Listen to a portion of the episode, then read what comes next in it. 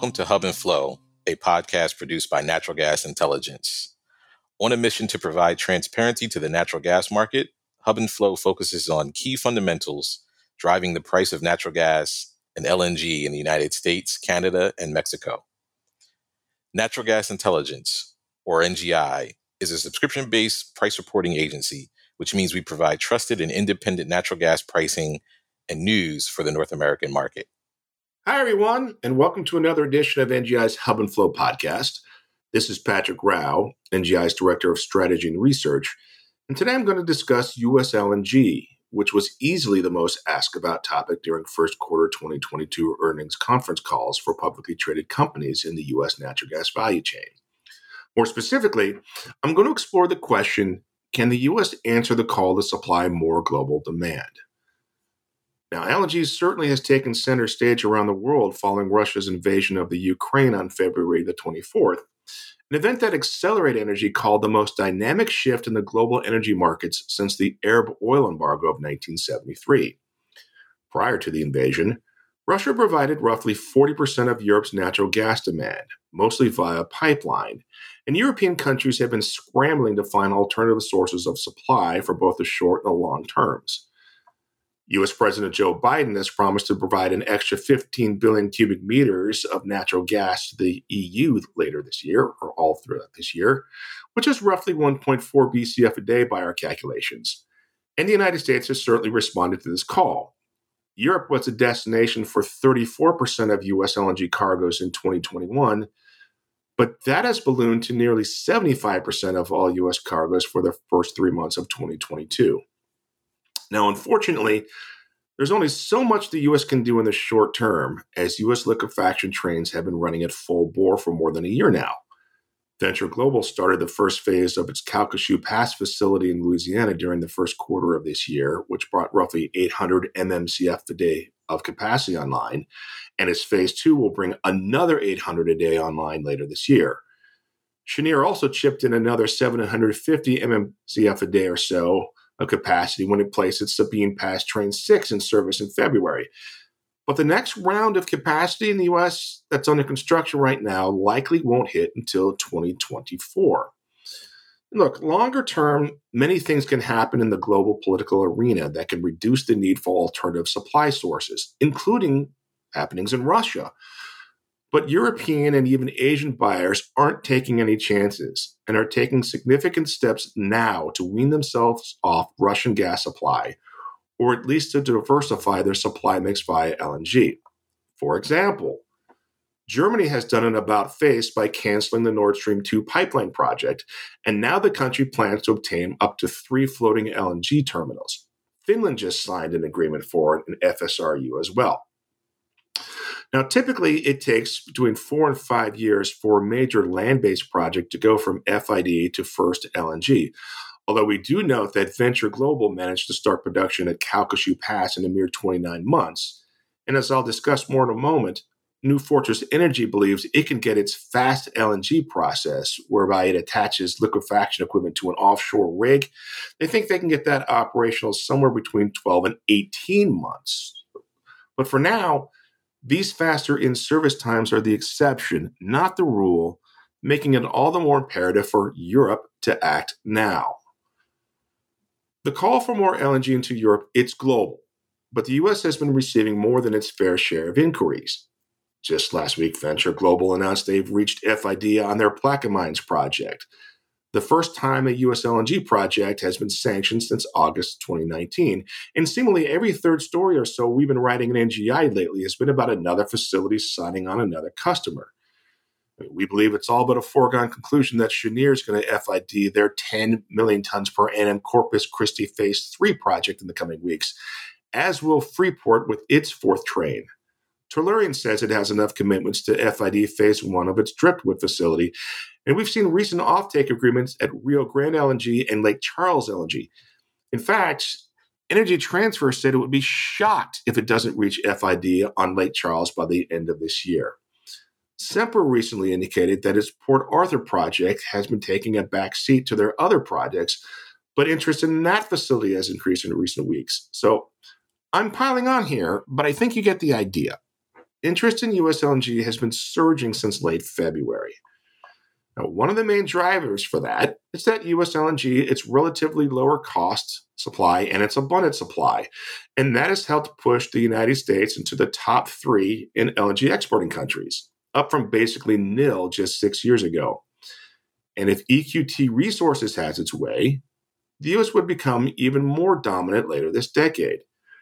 You might have seen that in March EQT CEO Toby Rice unveiled the company's Unleashing US LNG plan that calls for the United States to add 30 BCF a day of LNG export capacity to the East Coast and another 15 BCF a day in the Gulf Coast, all by the year 2030. Now, look, that may be ambitious, and it likely represents more of an optimistic case for global future LNG demand in our view. Baker Hughes and Cheniere they're both a bit more reserved as they both see the need for another 200 million tons per annum of global supply, or roughly 26 BCF a day. But look, whatever the ultimate figure it turns out to be, the US will represent a major portion of that. And a number of US producers, they're licking their chops at the prospect in participating in these projects. Now, EOG Resources, APA Corporation, Apache, along with Canadian producers Tourmaline Oil and ARC Resources, they've all signed integrated production management contracts with Cheniere. And of course, ExxonMobil has a 30% ownership stake, stake excuse me, in Golden Pass. Now, during first quarter 2022 earnings conference calls, a number of producers expressed their interest in stepping into the fray. Ovintiv, EQT, Antero Resources, Comstock, Chesapeake Energy, Chevron, Range Resources, Southwestern Energy, Devon, uh, Coterra, ConocoPhillips, all of them are interested in getting additional LNG price exposure somewhere along the spectrum of more of these integrated production management deals, maybe some other forms of derivative contracts, or even taking an equity stake in new U.S. liquefaction projects. Now, that latter statement, it's telling because it would represent a major increase in capital spending on the part of publicly traded U.S. producers, something they have been extremely reticent to do in recent quarters for fear of reprisals from Wall Street. Clearly, there are some pretty elaborate plans out there among U.S. producers to grow their presence in the global LNG market. But several things are going to have to happen to enable this to happen. The first of those things, it's winning the race to sign customers. The world will only need so much LNG, and the US faces competition from international projects. For example, Qatar is another major global LNG export with aggressive expansion plans and deep pockets. There's competition in North America as well, although, as my colleague Jamison Cocklin and I discussed on a podcast last week, Canada has a lot of work to do to be a viable global provider of LNG on a larger scale. And while there's several LNG export projects in Mexico that are showing excellent promise, those actually would be fed by US gas production. So they're really just an extension of US LNG. But the point here being is that he who waits to enter the race will likely lose the race. So getting facilities FID'd as soon as possible is crucial. Time is of the essence here. A second thing needs to happen need to see some more permitting infrastructure and financing needs overcome. Look, it's no secret that pipeline projects in the United States have been facing increased regulatory and public scrutiny in recent years, which is obviously a potential headwind to growing US LNG.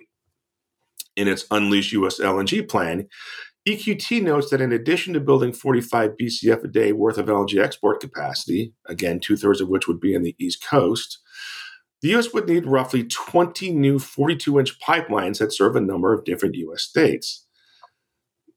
Given that, it's rather ironic that EQT also just sold their remaining shares in Equitrans midstream.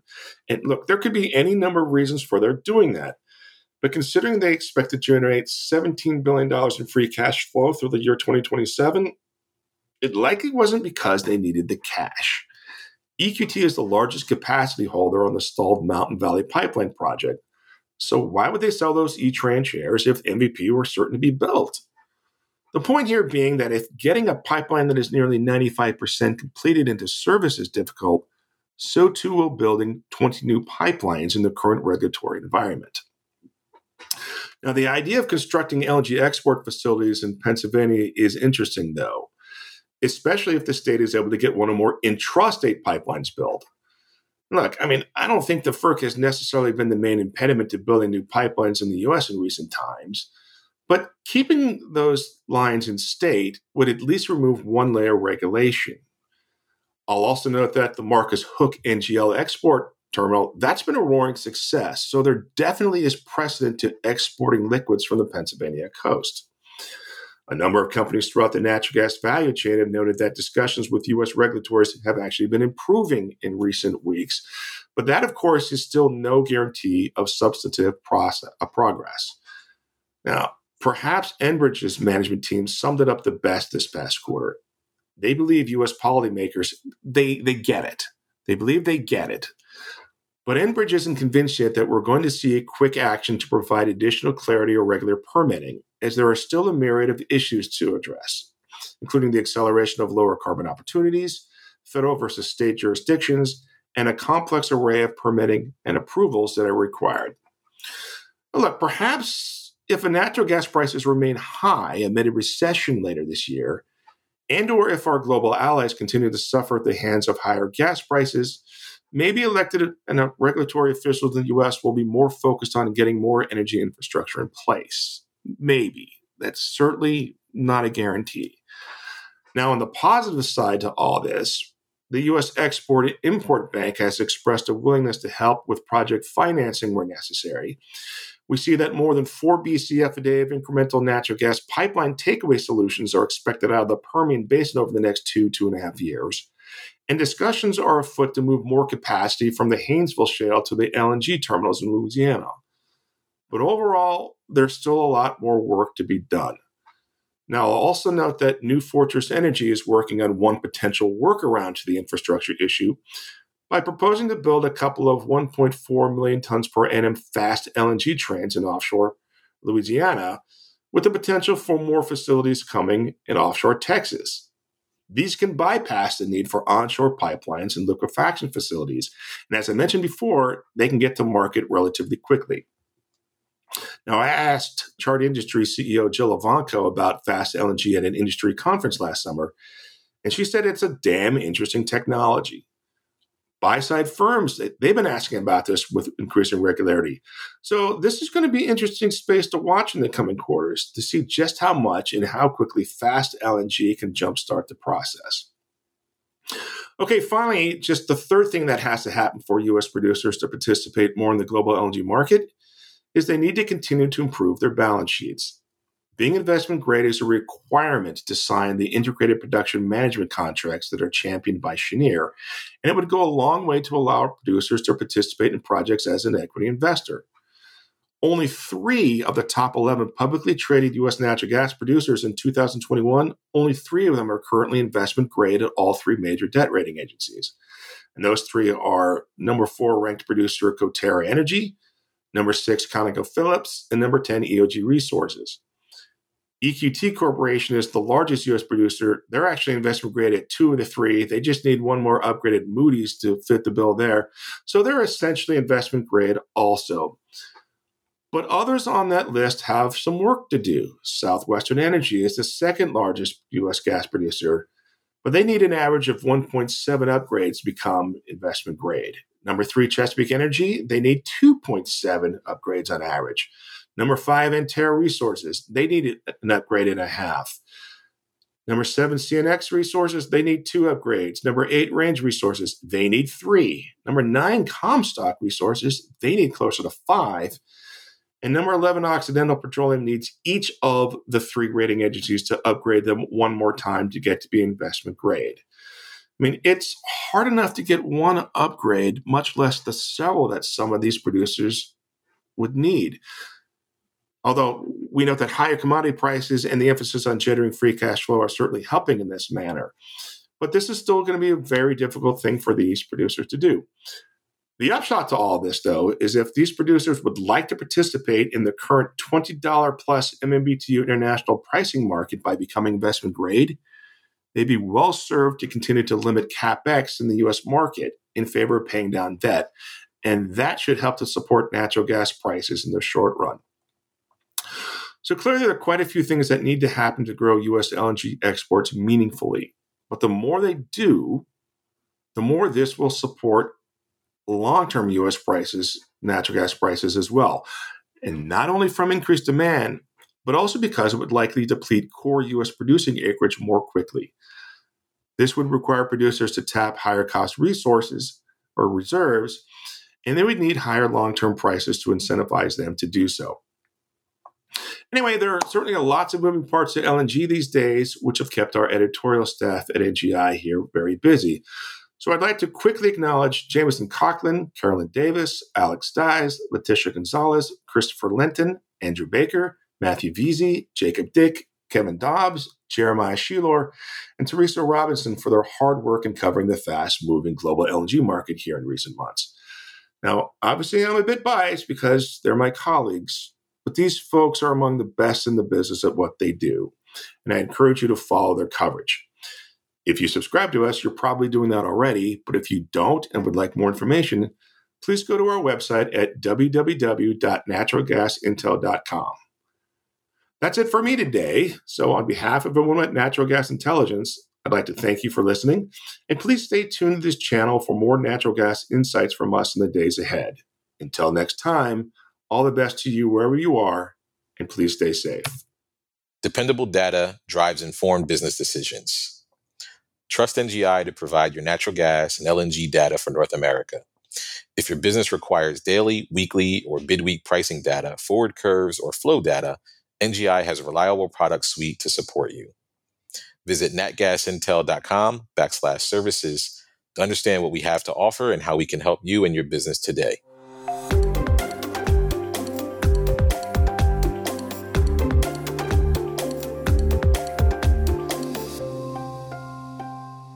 Thank you for listening to NGI's Hub and Flow podcast today. We encourage you to subscribe to the podcast, rate and review it, and please do share it with your colleagues. A trusted provider of natural gas news, data, and pricing information for North America, NGI offers subscription based products. Please visit natgasintel.com if you are interested in NGI and our services. If you would like to dive deeper into this subject, additional resources are available on our website as well. Just visit natgasintel.com and click on the resources tab to find the podcast page.